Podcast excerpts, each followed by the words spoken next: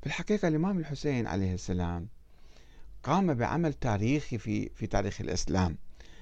لم يشرعن سيطرة الحكام على الخلافة والسلطة بالقوة، لأن وبتأويل القرآن تأويلا تعسفيا كاذبا. يزيد بن معاوية ومعاوية من قبل ألغوا نظام الشورى اللي هي بالعرف الحديث النظام الديمقراطي، وألغوا الأمة وهمشوها وما إلها دور في اختيار الإمام. هو الحاكم سيطر على السلطة بالقوة، ويحق له أن يفرض ابنه خليفة من بعده على المسلمين.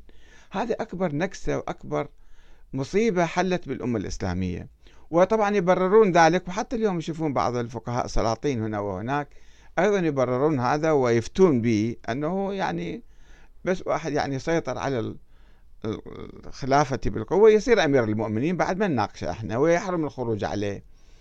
فأولون هذه الآية تأويلا تعسفيا، يا الذين آمنوا أطيعوا الله وأطيعوا الرسول وأولي الأمر منكم. فأي واحد سيطر على السلطة بالقوة يصير هذا أمير المؤمنين ويصير ولي المسلمين بعد ما يجوز واحد يناقشه أو يعترض عليه أو يرد عليه أو يسقطه مثلا أو يطالب بإسقاطه.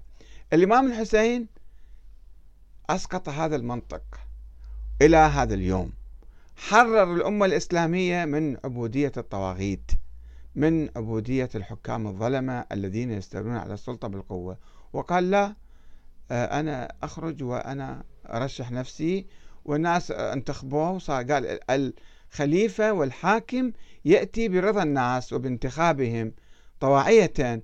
وهذا الصراع بين هالفكرتين حتى الآن موجود بين شعوب إسلامية. الأمة الإسلامية كلها تطالب بأن يكون الحاكم منتخبا بصورة نزيهة وشرعية وطوعية منها وممثلا عنها، ومنطق آخر منطق الحكام الطغاة والدكتاتوريين والمستبدين الملوك المطلقين اللي يقولون لا، الحاكم يجب أن ياهو اللي يسيطر بالسيف هو يصبح حاكم على الناس. فالإمام الحسين أنقذ الأمة الإسلامية من هذا المنطق، ونحن بحاجة للإمام الحسين وتذكر قصته وتذكر يعني ما عمل به من أجل شحن نفوسنا بالحرية والعدل والانتخاب والسير على النهج الديمقراطي، نهج أهل البيت.